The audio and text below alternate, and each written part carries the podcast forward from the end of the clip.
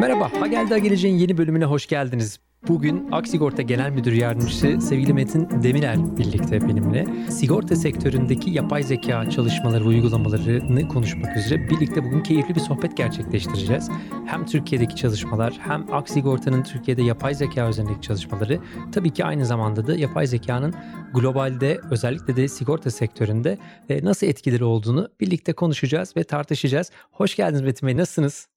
Hoş bulduk Aykut Bey. Gayet iyiyim. Siz nasılsınız? Sağ olun. Çok teşekkür ederim. Çok keyifli bugün sizi ağırlamak. Çok mutlu oldum. İyi ki geldiniz hala içerisinden geçtiğimiz bir korona süreci yaşıyoruz. Bir öncelikle aslında bu süreci nasıl atlatıyorsunuz hem kişisel olarak hem de kurum olarak biraz isterseniz ondan başlayalım. Sonra da sizin kariyer hayatınızdan başlayıp biraz pay zeka ve sigortacılık tarafına giriyor oluruz ama öncelikle bu korona dönemini nasıl geçtiğinizi merak ediyorum. Ee, korona dönemi tabii hiçbirimizin ummadığı, beklemediği bir şeydi. Yani bu mi? once in a lifetime hayatta e, bir kere olacak belki de olmayacak bir şey. Yani bunun olmayan jenerasyonlar da vardı. Biz bunu e, geçen yıl Türkiye'de bununla karşılaşmamız artık Mart gibi oluyor.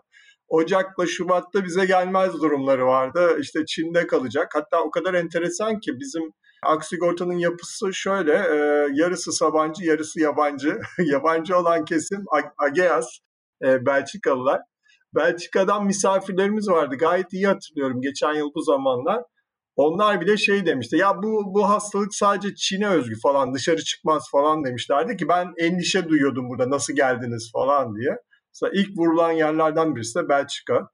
Aksigorta olarak tamamen Mart'ın ortası gibi diyebilirim. Gayet iyi hatırlıyorum. Böyle 13'ü e, gibiydi. Evden çalışmaya başladık. Yani bu olayı anladık.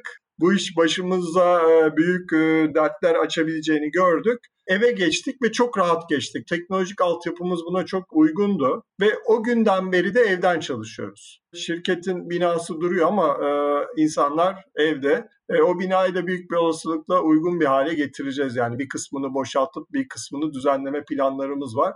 Onun oturmasını bekliyoruz. Böyle şey bir dönem, insanların korktuğu bir dönemde işte Türkiye'de e, yasaklar da geldi Nisan, Mayıs gibi.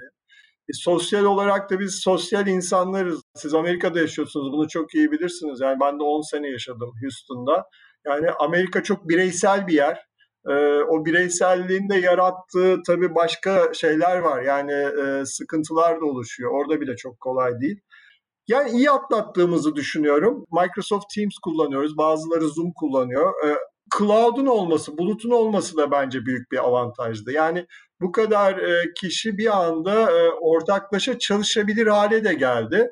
E, gayet de iyi çalıştık. Yani sonuçlarımız da iyi, projeleri de iyi götürdük. Bir yıl geçti, tam bir yıl geçti. Bir yıldır ben çalışma açısından değerlendiriyorum.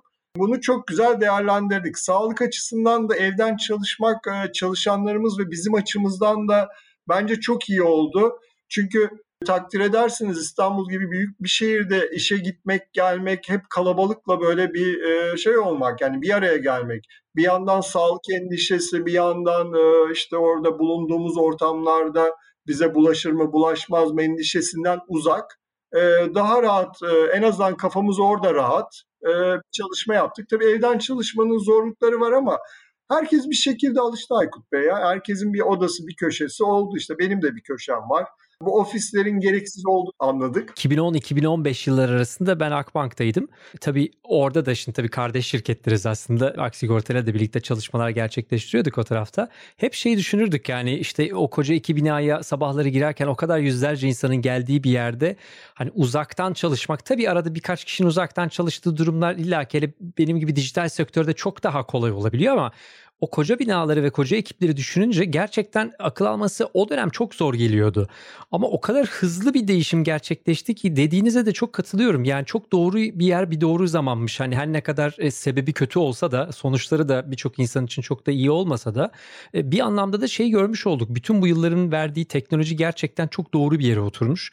Çok hızlı bir şekilde insanlar adapte oldu. Hani e, bundan 5 yıl evvel herhalde büyük şirketlere globalde dahi sorsak San Francisco Meksiko'da mesela Silicon Valley'de bazı şirketlerin araştırmalarını dinliyorum şimdi yakın zamanda podcastlerde.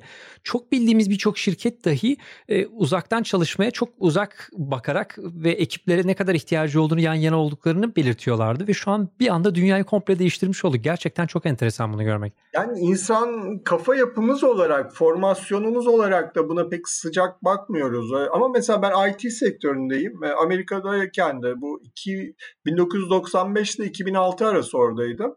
Uzaktan çalışılabiliyordu o zaman orada ama IT sektörü olarak uzaktan çalışılabiliyordu. Tabii. Yani business'ın, Tabii. iş birimlerinin uzaktan çalışılması kulağa çok e, hoş gelmiyordu. Çünkü biliyorsunuz bu şirketler bir formasyon yani esasında e, insanlar o binalara gidecekler. Binalar formasyonun bir parçası. Bir kültürü var içeride. Kübükler onun bir parçası. Yani biz bir enerjiyle Tabii. o formasyonu tutuyoruz. Yani Doğru. Akbank'ta Doğru. E, mesela ama Akbank büyük değişim yaşadı. Akbank şimdi tamamen uzaktan çalışmaya Komple. geçti. Müthiş. Bu, müthiş. Yani Önceki yılda, hafta takip a, ediyordum haberleri. İnanılmaz bir şey gerçekten. Süper e, bir geçiş sağladı. Bu insanoğlunun adaptasyon yeteneğinin bir göstergesi ama dediğiniz gibi buna 5 yıl önce biz böyle bir virüsle karşılaşsaydık e, çok daha etkilenirdik. Yani inanılmaz derecede en azından şu an bu sektörler etkilenmedi. E, başka Kesinlikle. etkilenen havayolu, restoran, otel business var ama şimdi bizim sektörlerin etkilenmemesi bile e, sonuçta çok önemli değil mi? E, Kesinlikle öyle. Şimdi sektör deyince de tabii biraz şeyden de bahsedelim. Şimdi sigortacılık sektörü e, bir kısmımız için belki dinleyenler açısından belki biraz uzak gelebilir ama aslında hayatımızın çok içinde olan bir e, sektör. Şimdi gelmeden evvel biraz araştırmalara son rakamlara baktığımda McKinsey'in son verileri e, 2025 yılında neredeyse e, sektörün %25'inin otomasyona ve AI destekli otomasyona geçeceği işte ve makine öğrenmesini içselleştireceğinden bahsediyor ki %25 çok ciddi bir rakam. Burada ve 1.1 trilyonluk koca bir e, aslında pazardan bahsediyor yine McKinsey'in ki belki e, daha da güncel rakamları vardır sizden alırız. Muazzam bir aslında gelişmeden bahsediyoruz. Demin aslında bahsettiğimiz adaptasyon da biraz bunun çıktısı yani işte koca koca yapay zeka algoritmaları, makine öğrenmeleri aslında büyük projeleri yaparken onların işte ufak ekmek kırıntıları da bugün baktığımızda bütün bu e, globalde rahat hareket etmemizi sağlayan aslında birçok e, ürünü ortaya çıkarmış oluyor. E, e sizin sektörünüze baktığımızda şu anda yapay zeka anlamında bu gelişmeyi hem Türkiye için hem globalde nasıl görüyorsunuz? Biliyorum çünkü birçok otomasyon projeniz var ve sektörde de bu an çok hızlı gidiyor. Sizin gözünüzden biraz orayı dinlemek çok keyifli olur. E şöyle söyleyeyim, şimdi yapay zeka tabii son e, birkaç yıldır ama son 4-5 yıldır da dijitalleşme yani sektörün her sektörün olduğu gibi sigortanın da dijitalleşmesi çok önemli. Burada tabii olayı birkaç boyuttan ele almak lazım. Yani şimdi sigorta sektörü Türkiye'de biraz tabii daha şey kalmış. Yani bankacılık sektörüne göre bakarsak daha küçük kalmış ama Dünyada baktığımızda 5 trilyon dolarlık bir ekonomi sigortacılık. Hayat ve hayat dışı olarak topladığımızda siz zaten Amerika'da onu iyi fark ediyorsunuzdur. Yani orada sigortasız olmak diye bir kavram yok. Yani Şimdi mesela öyle, öyle bir riski 10, almak istemezsiniz zaten. Kesinlikle. Ben şimdi orada o 10 küsür sene yaşarken sigorta hayatımın bir parçasıydı ama burada olay daha farklı. Yani burada bir Türkiye'de bir devlet olayı da var tabii. Bir SGK var, başka şeyler falan var ama değişiyor. Ama bütün bu Batı dünyası özellikle Amerika'da sigortasız olmak diye bir şey yok yani. İnsan kendini çıplak hissediyor değil mi sigortasız olduğu zaman? Ve çok büyük maliyetler sigortanız yoksa eğer e, onu karşılayabilmeniz çok mümkün değil tabii burada. Her açıdan, sağlık açısından da. Hayatınızı e, parasal olarak e, bunu afford edemezsiniz. Onun e, Türkçesi artık e, tam bulamıyoruz. Afford, you cannot afford this yani sigortası. Ka- bu da kafaya da yerleşmiş. Şimdi Türkiye'de de bunun bu kafamıza, beynimize yerleşmesi bir süreç ama yavaş yavaş bu da gelişiyor. Şimdi bu kadar büyük bir sektör e, ve inanılmaz datayla e, uğraşan bir sektör. Ben 2008 yılında bu sektöre girdim açıkçası. Daha öncesinde sigortayla çok fazla böyle bir haşır neşirliğim yoktu. Girdikçe de tabii olayın ne kadar kompleks ve komplike olduğunu anladım. Çünkü burada riski bir kere ölçebiliyor olmanız lazım. Sattığınız ürünün e, fiyatı yani sonuçta belli bir süreçte belirleniyor. Eğer siz riski önümüzdeki bir yıl boyunca oluşabilecek riski iyi hesaplayamıyorsanız hayatta kalmanız mümkün değil. Yani kar etmeyi geçtim hayatta kalamazsınız. Bütün bunların tahmin edebiliyor, fiyatını iyi belirleyebiliyor ve onu düzgün veriyor olmanız lazım. Bunun arkasında da bayağı sağlam esasında hesaplamalar var. İşte bu aktüer, e, actuarial hesaplamalar, aktüerlik bir business yani bir, bir esasında bir dal. Buradan mezun oluyorlar ve bu hesaplamaları yapıyorlar.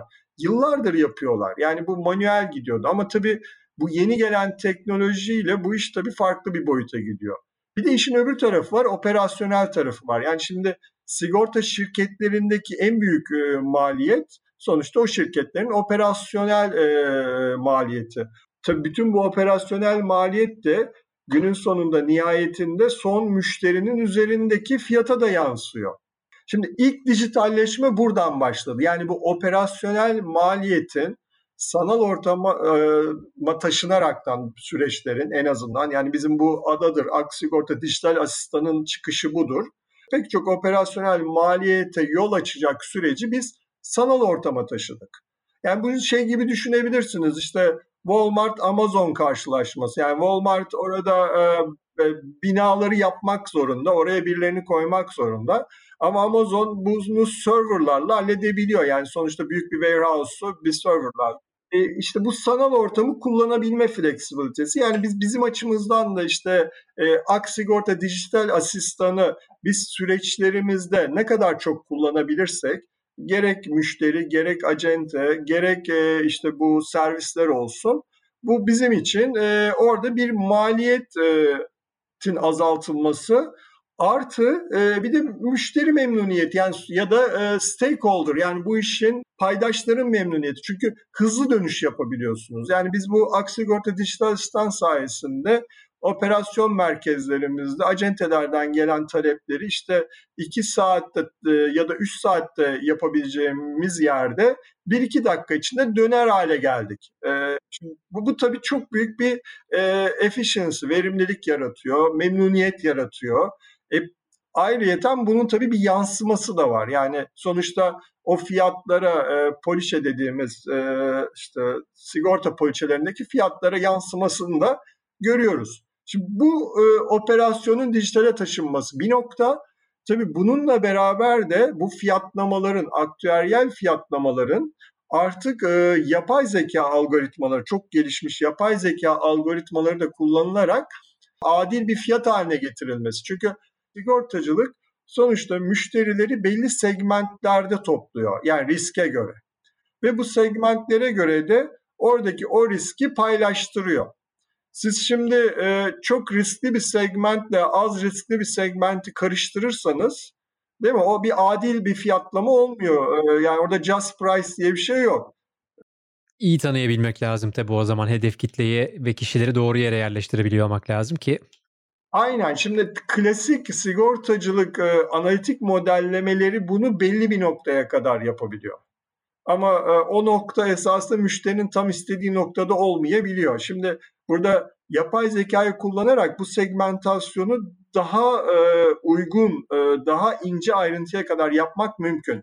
Tabii burada şunu da düşünmemek lazım. Başından söyleyeyim. Yani şimdi sıfır riski bulduğunuz an o, o sigortacılık değil ama. Yani sıfır riski bulmak değil burada. Gene kümeleri kendi içinde düzgün bir şekilde e, segmentleri ayırabilmek. Tabii ama zaten o çok ütopik bir dünya. Yani hani bugün her her şeyi e, otomasyona bıraktığımızda ve işte e, yapay zeka bıraktığımızda da günün sonunda ne olacağını bilmediğimiz için illa bir takım hatalar, illa ki bir takım riskler ortada olacak. Hani risksiz bir dünyayı düşünmek zaten çok mümkün değil. Risk e, risk değişecek. Yani bu elektrikli araçlar ve otonom araçlardaki durumda o zaten. Yani şimdi şu an bizim bu Türkiye'de kasko diyoruz. İşte orada liability plus full coverage diye geçiyor. Esasında tek sigorta var. E, şimdi biz burada normal araçları, e, insanları sigortalıyoruz. Bu kasko da esasında çok da eski değil. 1930'larda çıkmış bir şey. Çünkü onun öncesinde çok fazla araç da yok yani at arabaları var. Ama şu an otoyollarla beraber Amerika'da tabii iş tamamen değişiyor kazalarla ya birlikte. Amerika'da işte o interstate gridlerini görüyorsunuzdur değil mi? Yani tabii. coast coast e, şey gibi bütün kontinent. Onun da enteresan bir hikayesi var. Belki okumuşsunuzdur. Eisenhower işte nükleer savaşı bahane ederek yapıyor ama arkada otomobil firmaları falan var yani. Çok Müthiş, çok değişik tabii. bir Mesela bu benim yaşadığım şehirde e, St. Louis şehrinde muazzam bir aslında tren e, ve işte raylı sistem varken e, bir sene içerisinde 3 tane otomotiv sektörü firması hepsini kaldırıp üzerine hatta kaldırmaya bile uğraşmıyor. Direkt üzerine asfaltı çekiyorlar. Şimdi e, son 5 sene içerisinde yeniden raylı sistem kurulacaktı. Yolları kazdılar. Eski şeyler 100 yıllık bütün raylar çıktı aşağıdan. Aynen pırıl pırıl duruyorlar içeride. Tabii onları kullanmıyorlar ama ne varsa hepsini kapatmış tabii otoban geleceği için. Tabii Kesinlikle orada da muazzam öyle. bir sektör oluşuyor. Yani şu da vardı. 2004'tü galiba Houston'a raylı sistem yapılacaktı. Bir anda lokal televizyonlarda şey reklamı çıktı.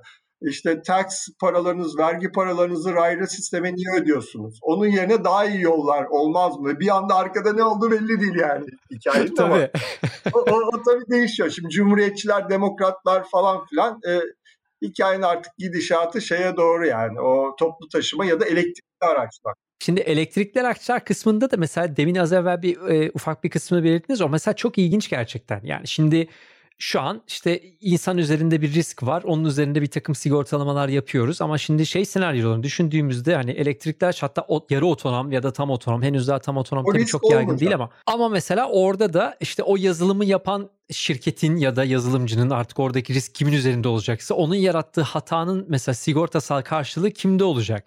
Normalde bu bizim e, motor sigortaları dediğimiz araç sigortaları önümüzdeki 10-15 yıl içinde artık yavaş yavaş phase out olacak. Çünkü artık o kadar büyük bir risk olmayacak. Otonom araçlar çünkü kendileriyle konuşuyorlar. E, kendi birbirleriyle konuşan, etrafı gören o kadar sensörlü aracın kaza yapma olasılığı iyice böyle minimuma inecek. Şu an işte uçakların başına gelen gibi yani her gün uçak kazası görmüyoruz sonuçta.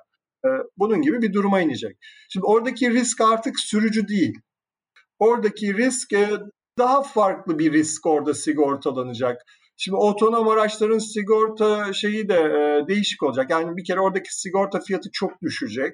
İlla ki tabii e, kaza olabilir. Şimdi o araç da bir yayaya çarpabilir. Yani onların bir şey olacak ama e, şey gibi düşünmeyin bunu. E, yani onun sonuçta bu araçların bir sigortası olacak ama bugünkü sigorta bedelinin belki onda biri yani commodity bir sigorta olacak.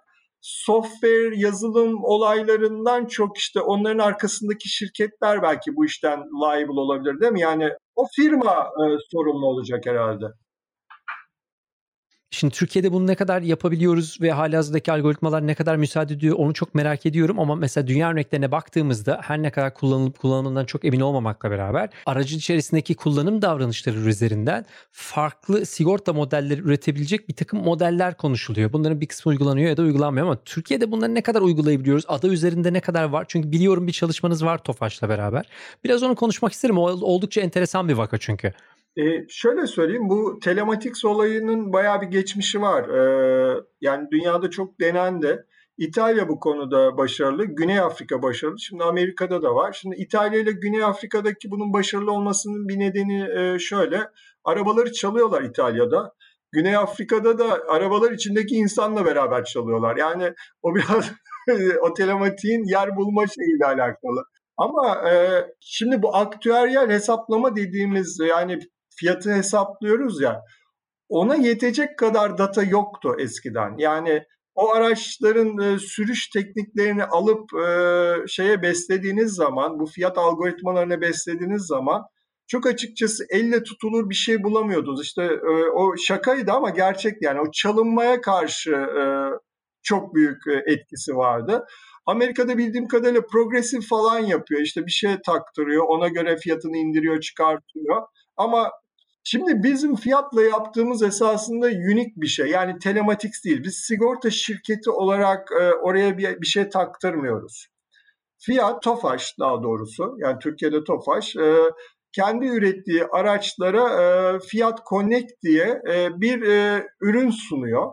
Bu ürün de aracın uzaktan e, bir apps vasıtasıyla e, kontrolünü sağlıyor. Yani araçla ilgili bilgileri alabiliyor, gerekirse kapısını açıyor bu benzer böyle bir ürün. Yani bunun bir kendi ekosistemi var. Sonra biz e, ortak konuşaraktan yani biz bu ekosistemde nasıl bir sinerji yaratabiliriz e, bunu düşündük. Ve biz de oraya özel bir e, Connect Kasko çıkardık aksigorta olarak.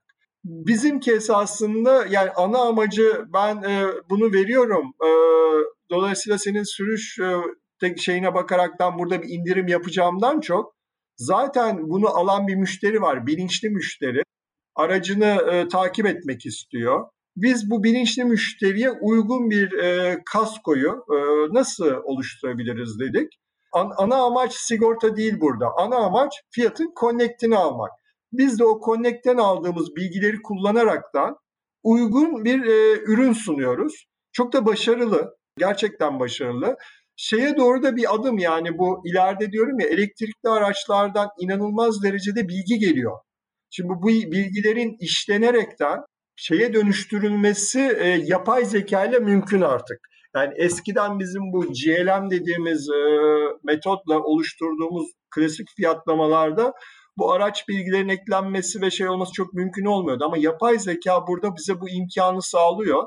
Dolayısıyla bu bilgileri işleyerekten e, burada biz uygun fiyat verebiliyoruz. Burada da bir kazan kazan çıktı. Şimdi bu araçlardaki bütün araçlarda esasında bu bilgi artık var. E, yani bütün yurt dışı üretilen araçlarda bu bilgi var.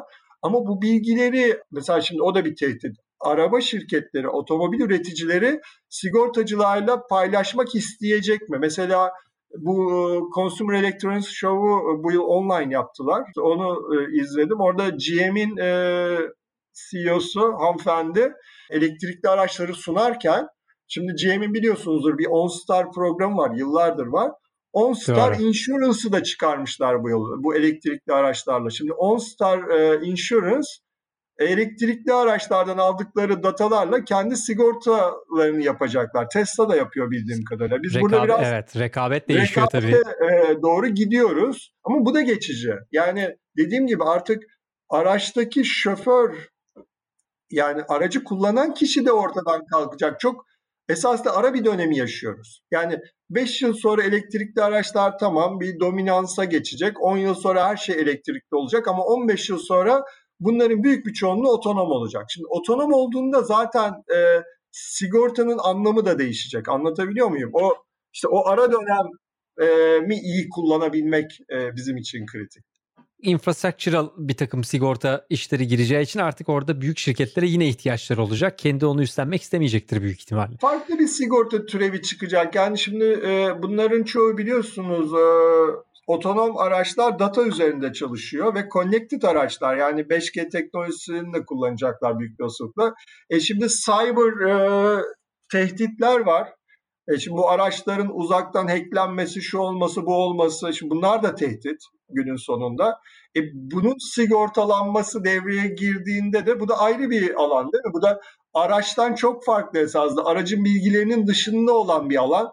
E şimdi burada bunu kim sigortalayacak? Bir de onu düşünmek lazım. Yani şu andan onu görebilmek çok da mümkün değil. Ama şu an ne yapabiliriz? Biz sigortacı olarak kendimizi bir teknoloji şirketine e, çevirebiliriz. Zaten yapmamız gereken de bu. Yani bizim burada yapacağımız en büyük atılım bir sigorta şirketinden çok artık bir teknoloji platformu haline dönüştürmek. E, datayı iyi işleyebilen ve bunu bir sigortaya dönüştürebilen e, bir yere dönüştürebilmek. Yani bunu yaptığımız sürece onun değişimine de çok kolay adapte olabiliriz. Eğer bunu yapamazsak tabii durum yaş. Şimdi Türkiye piyasasında durum biraz daha farklı tabii. Orada çok ciddi regülasyonlar var. Finans konusunda da sigorta konusunda da yarın bir, bir girişimin e, ortaya çıkıp bir anda dünyayı Türkiye'de değiştirmesi çok da kolay değil tabii. Orada çok ciddi bir takım adımlardan geçiyor olması lazım. Hani Amerika piyasasında iş çok daha farklı gidiyor. Çok daha deregülatif bir ortam. Amerika'da da dikkat ederseniz birkaç nokta işte bir Silikon Vadisi orasıdır e, şey olan. Bir e, Northeast bu e, Boston, Massachusetts tarafları fena değil. Biraz da Texas'ta Austin, Austin civarı biraz yani onun dışında e, çok böyle girişimci olmak da çok mümkün değil yani. O, orada da belli yerler ama onun arkasında çok büyük bir tabii destek var. İnanılmaz bir destek var. İşte Türkiye'de yapamayıp oraya giden e, pek çok şirket var yani. Ama tabii şey bir anlamda da Türkiye'deki yapıyı da hani finans tarafını görmüş biri olarak bu taraftakini de görmüş biri olarak şeyi de arada çok net söyleyebilirim. Aslında Türkiye'de çok hızlı ilerleyen ve çok e, dinamik bir sektör var. Hani sigorta tarafına nispeten daha uzağım ama finans tarafına işte 5 sene kadar çalışma şansı oldu. Muazzam. Bankalar açık açık ara ileriydi. Yani ben 2006 yılında e, Türkiye'ye geldim. E, Aknet'te çalıştım. İlk ilk işte 92 95 4 yıl Aknet'te çalıştıktan sonra e, yurt dışına gittim. Ondan sonra döndüğümde gördüm ki yani Türkiye'deki bankacılık e, olayı çok çok ileride. Yani internet bankacılığı olsun daha sonra bu mobile geçti. Doğru yatırımları yapmışız. Kaynaklarımız yerinde ilerleyebiliyoruz. Yani şu an e, yurt dışı da yavaş yavaş onu yakalıyor. Ama şöyle bir durum var. Şimdi yurt dışının şu avantajı var. E, bulutu kullanabiliyorlar. Şimdi Türkiye'de bizim bulut konusundaki sıkıntımız yani biz şimdi Avrupa topluluğuna da üye değiliz. Ee, o işte o dataların dışarıda saklanıp saklanmaması olayı bizi ne yazık ki biraz e, artık geride bırakmaya başladı. Yani o, o işte o ölçeği yakalayabilmemiz için bulutu kullanabiliyor olmamız lazım. Onların bir an önce işte e, altyapısının hazırlanması gerekiyor. Ama finans böyle telekom özellikle yani telekom e, çok eskiden beri ileride. Yani 95'te ben e, gittiğim zaman e, Türkiye'deki GSM şebekesi sıfırdan kuruluyordu ama Amerika'da GSM yoktu. Beeper'ları kullanıyorlar. Türkiye'de yetenek var. Siz gayet iyi biliyorsunuz. Yani sonuçta bankalar olsun, telco olsun, şimdi yeni yeni savunma sanayi olsun. Buralardaki yetenek iyi.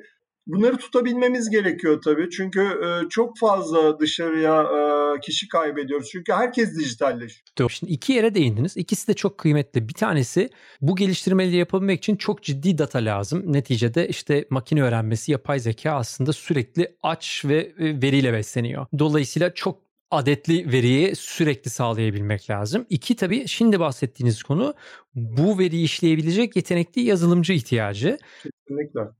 Ve tabii ki bunu da karşılayabilecek şirketlere ihtiyaç var. Şimdi sizden e, bir evvel yaptığımız kayıtta e, Microsoft'tan sevgili Ece Kamar'la birlikteydik. E, o da işte hem Beyaz Saray'a danışmanlık yaptı. Bu konuda Microsoft'la beraber Türkiye'de ve dünyada çok ciddi çalışmaların öncülüğünü yapıyor. O da aynı şeyden bahsediyordu. Neticede buraları besleyebilecek yapıları ve işte hem teknik yapıyı kurmak ve ona sürekli verebilmek çok ciddi bütçeler. Şimdi küçük startupların çok kolay yapamayacağı ve zamanla bu işte biraz da geri düş, düşeceği yerler ama şimdi baktığımız zaman Türkiye'de işte e, Sabancı Holding gibi, Aksigorta gibi, Akbank gibi şirketler tabii çok daha avantajlı aslında. Burada sizin bakışınız nasıl? Hem şirket anlamında hem de kişisel olarak merak ediyorum. Sürdürülebilirlik açısından ve önümüzdeki yıllarda bu noktadaki gelişimi nasıl görüyorsunuz? Çok yetenekli gençlerimiz var. İnanılmaz derecede.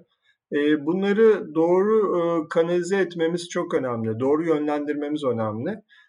belli bir yere geldikten sonra da tabii kaybetmemek gerekiyor. Yani Türkiye çok dinamik bir ortam. Türkiye'de her yıl böyle her şey değişiyor. Yani çok dinamik bir ortamın da tabii getirdiği avantajlar da var. sonuçta uygulanabilecek, uyarlanabilecek çok geniş bir ekosisteme sahibiz kaynak konusunu ben biraz daha geriye götüreyim. Ya benim 95 yılında e, Amerika'ya gitmemdeki neden o sırada bu demokratların Al Gore'la Bill Clinton'ın e, teknolojiye yatırım yapmasıydı. Ama sonra olay öyle bir exponential gelişti ki Amerika'da mesela her taraf Hindistan'dan gelen, Çin'den gelen e, çalışanlarla dolmaya başladı. Çünkü e, oranın teknoloji devleri işte Microsoft, Oracle e, olsun işte o zamandan bahsediyoruz. Google bu, bu, bunlar için de kaynağa ihtiyaç vardı. Yani bunlar da oradan emdiler yani Hindistan'ın bütün kaynaklarını emdiler. E, işte Çin'den bayağı bir kişi aldılar. Şimdi Türkiye için içimizdeki kaynağı değerlendirmekten başka bir şansımız yok gibi gözüküyor. Mesela şimdi Yurt dışı bunu ayarlayabiliyor ama Türkiye'de şimdi Hindistan'dan birini getirip çalıştırabilmek falan çok mantık değil. Kendi kaynağımızı kullanmamız lazım. E kendi kaynağımızı kullanabilmemiz için de öncelikle bunların bir değerlen değerlemesinin yapılması lazım. Yani bir şeyin elle tutulmuyor olması onun değersiz olması anlamına gelmiyor. Yani mesela işte telefon markası vermeyeyim ama bir telefona 2-3 misli fiyatı ödeyebiliyoruz elle tutuluyor diye. Arabaya ödeyebiliyoruz. Ama öte yandan Türkiye'deki e, işte startup dediğimiz şirketlerin oluşturduğu yazılımlara para ödemek e, şey geliyor. Elle tutulamayan hikaye. Bir, bir kere onun bir değişmesi lazım ki bu bu değerler Türkiye'de kalsın. E, okullarımız yetiştiriyor ama işte yetişenleri de işte bir yerlere alloke etmemiz lazım sonuçta. Onları bir yere kanalize etmemiz lazım.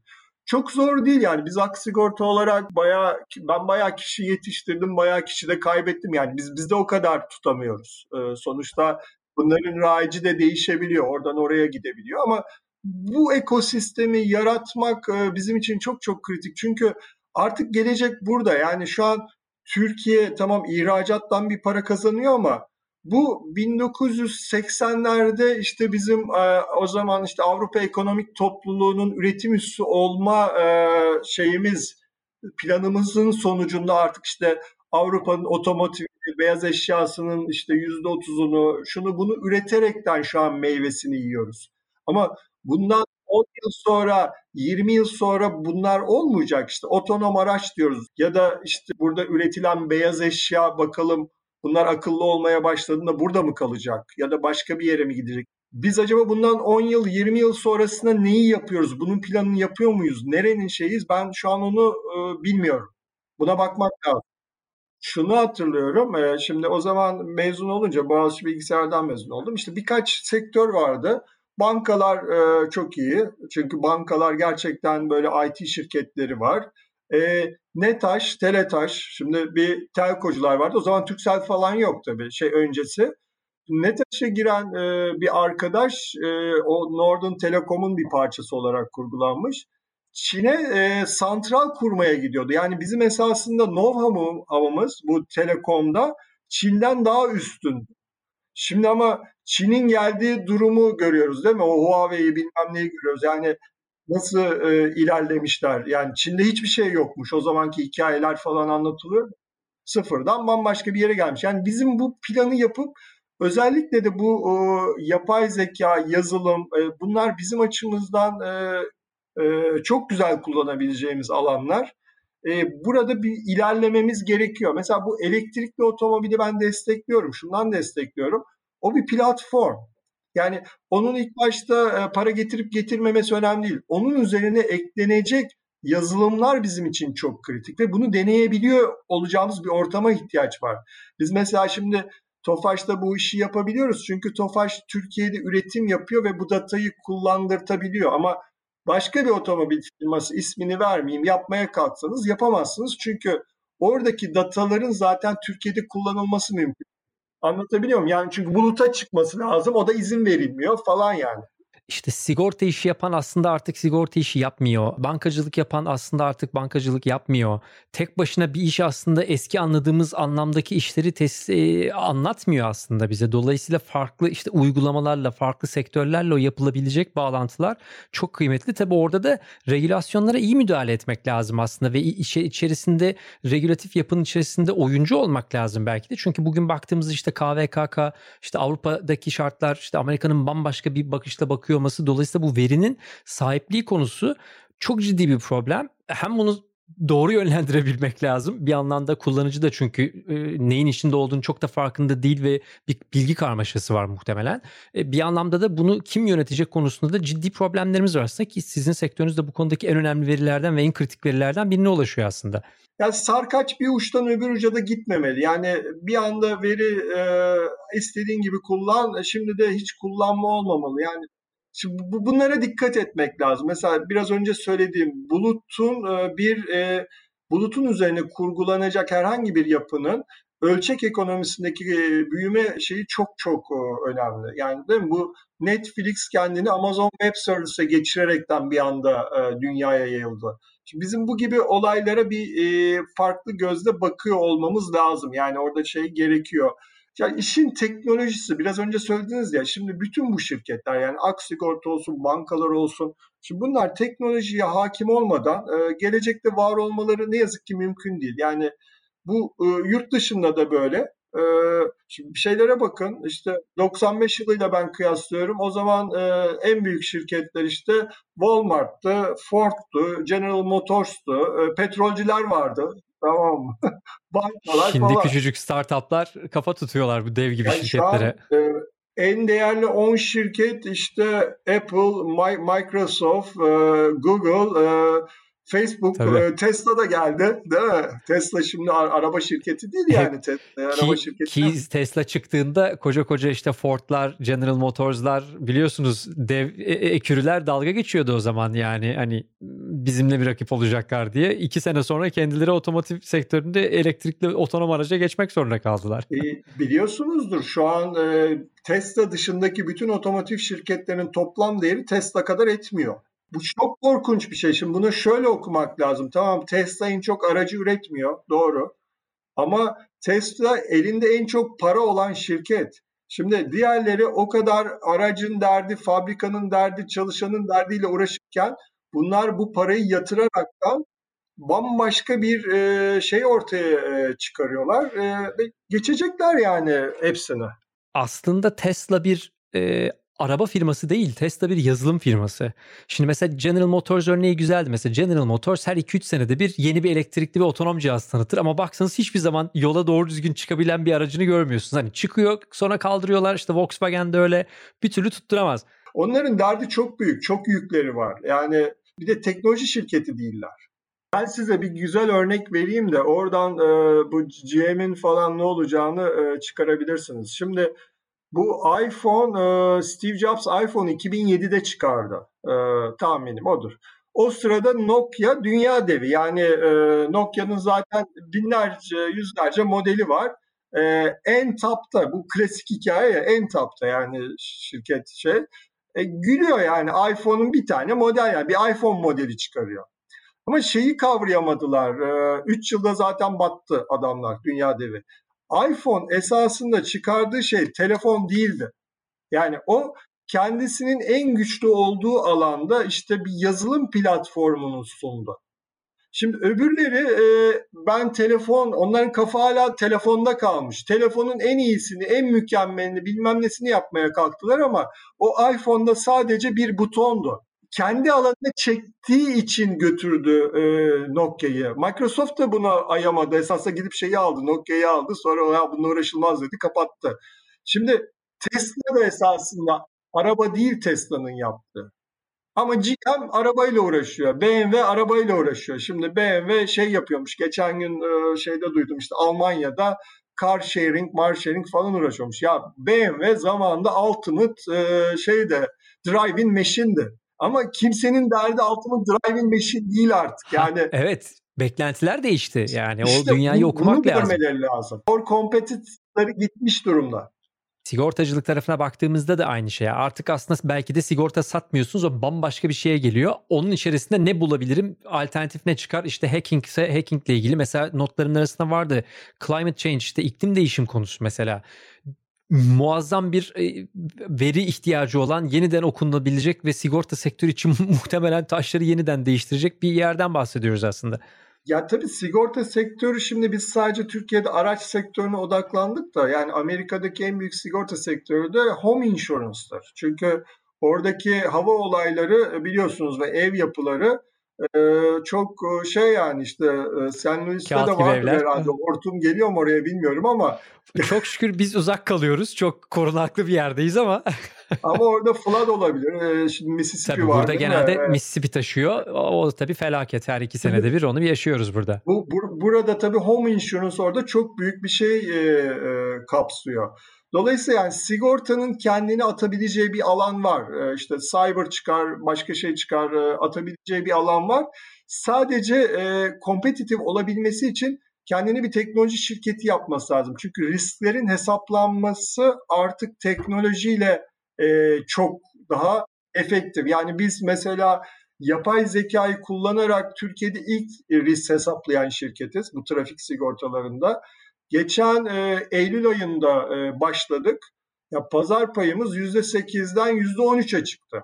Bir anda top şirket olduk. Operasyon değer teknolojiye taşıdıysanız ki biz e, yüzden fazla şu an sürecimizi işte adayla sanal ortama taşıdık. Yani ada dediğimiz olayda önde chatbot var, arkada bir AI'miz var ufak, bir de arkada robot farmı var. Yani chatbot gelen e, talimatları alıyor, ondan sonra onları robotlara dispatch ediyor. Şimdi biz büyüdüğümüzde biz bunu scale edebiliyoruz. E, bu bizim açımızdan çok büyük bir avantaj. Aksigorta işte bundan 4 yıl önce işte şu anki yarısı falandı belki daha azdı. O zaman 700 kişiydik şimdi 650 kişiyiz. Yani ve çok daha e, büyük durumdayız. Daha hızlı hareket edebiliyoruz. Şimdi bunlar e, önemli olay. Anlık e, cevap verme var. Yani bu müşteri memnuniyeti, acente memnuniyeti açısından da oldukça yukarıya çıktı. Çünkü öbür türlü bütün o bürokrasi, prosedür yani bir yer bir operasyonu eğer insanlara yaptırıyorsanız bunu mümkün olduğu kadar sumut yapıp e, içerideki e, workforce'u esasında daha yaratıcı, daha ne yapabiliriz ona kullanabilmek önemli. Şeyin Google'ın bir e, şeyi var. Ben de ona katılıyorum. AI first diyor. Yani yapay zeka.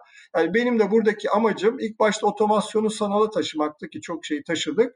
E, Aksigorta'yı bir yapay zeka fabrikası haline getirmek. Çünkü bunu yaptığımız an e, zaten e, çok daha farklı e, yerlerde oynayabilme lüksüne sahip olacağız. Kolay mı? Kolay değil tabii. Zaman alıyor. Yapılabilir mi? Çok kolay yapılabilir. Yani Türkiye'deki kaynaklar bunun için çok yeterli. Uzun vadeli bir oyun ve bir maraton bu belli ki. Ee, hem sizin için hem de sektördeki tabii diğer oyuncular için. Ee, Aksigorta girişimcilerle olan ilişkilerini nasıl yönlendiriyor? Bu tarz e, çalışmalar yapıyor musunuz? Hali hazırda Yap, sektörün büyümesi yap, için. Yapıyoruz. E, yapıyoruz. Yani ben genelde zaten bu işleri internal plus startuplarla beraber yapmayı seviyorum. E, çalıştığımız şirketler var. Bu chatbot'u da Sorun diye bir firmayla e, yapıyoruz mesela. Onlar bir startup olarak başlamışlardı. Çok da memnunuz. Yani her şeyi kendimiz yapmak durumunda değiliz. Başka konularda da çalışıyoruz. İşte Lumnion diye başka bir şirket var. Onunla da çalışmaya başladık. Plus e, İTÜ'nün e, işte İTÜ e, Teknokent'te olan iş, işbirliğimiz de var. Or, orada da desteğimiz var. Yani mümkün olduğu kadar bu ekosistemi destekliyoruz. Desteklemek de istiyoruz. Kolay değil tabii. Yani şimdi bir yanda böyle tanker gibi bir şirket var. Gelecek bu yapılar değil. Gelecek çok daha farklı. Mümkün olduğu kadar daha flat, hiyerarşiden uzak organizasyonlar. Mesela Covid'in bir etkisi de o oldu. Biz mesela benim taraf özellikle Agile çalışıyor. Bütün aksigortayı çeviye çevirmek için planımız var. Ee, Uğur Bey Genel Müdürümüz bunu yapıyor ama ben en azından e, underwriting bizim teknik tarafı bir de IT tarafını Pure Agile'a çevirdim. O sayede zaten bu adımları atabiliyoruz. Bu Covid'de de işte ofisler gitti, e, şeyler gitti, kübikler gitti. Hepimiz ekranın karşısında e, çevik çalışan squatlar olarak e, ilerliyoruz. Yani çünkü yeni e, jenerasyon da artık şey istemiyor. Yani hiyerarşi olsun istemiyor. İşte bir şirkete girdim. Sonra bir bakıyor ya bilmem ne olana kadar şu kadar yıl lazım. Tepede bu kadar adam var. O ona söyledi, bu buna söyledi değil mi? Silo yapısı falan. Bunlar bunlar çok uyumsuz şeyler. Yani startuplarla bu silo yapısıyla çalışamazsınız zaten. Yani onun için de kendinizi değiştirmeniz lazım. Tabii o zaman öyle olunca da yani kendinizi o startup e, kafasına alıştırdığınız zaman değil mi? Startup kafasında şey olmaz, e, hiyerarşi olmaz. Herkes o takımın bir parçası, herkes motive sonuca doğru koşar. E bizim e, underwriting ekibi de öyle işte sizden e, bir saat önce e, bizim squadlarla toplantı yaptık. Hepimiz e, şeyi review ediyoruz. İşte bundan sonra hangi sprintleri koşacağız, ne yapacağız, ne edeceğiz çok güzel geçiyor. Benim en çok esasında hoşlandığım toplantı. Yani anında karar alıyoruz ve sonuçlarını görüyoruz. İnsanlar aynı sonuçları görünce şimdi silo yapısında sonuç görmek kolay değil. Eskiden IT'ye işte sen yap derler, IT yapar. Tamam sen sonra bunu yap derler. Sonucunu görmezsin. E business tabii ne olur ne biter ama şimdi oradaki ekibin e, her birinin katkısı sonuçta bir sonuca yansıyor. O sonucu gördükleri zaman insanlar çok mutlu oluyorlar ve şey de yok işte sen şunu yap, sen bunu yap yok. Herkes ortak karar veriyor belli bir çerçevede. Bunu değiştirebilmek önemli. Yani bunu değiştirebildiği sürece şirketler e, bence ileride teknolojiyi daha iyi anlayabilecek, yönetebilecek. Çünkü teknolojiyi yönetmek de bir maharet. Peki bunun üzerine son bir soru şeyi sorayım. Şimdi ben her programda bunun üzerine bir konuşurum. Şimdi tabii bütün bu gelişmeleri konuştuk, Türkiye'deki durumu konuştuk. Bu programı genelde birçok yazılımcı genç aday da e, ya da iş hayatına yeni başlayacak kişiler de dinliyor. E, şimdi Aksigorta'nın e, üst yönetiminde olan biri olarak hem de kendi yazılım geçmişi olan biri olarak sektöre çok hakimsiniz. Orada sizin önerileriniz ne olur? Bugün sizin şirketinize gelip başvurmak isteyen bir kişi de beklediğinizde yeni döneme göre, bu dönemin şartlarına göre ya aslında şu şu şu adımlardan gelmek faydalı olur. Tabii ki okulda bir eğitim geliyor ama sizin kendi kişisel öneriniz ne olur? Ne yapsalar gerçekten kendileri için çok daha katma değerli olur? Bir teknolojiye hakim olmaları çok önemli.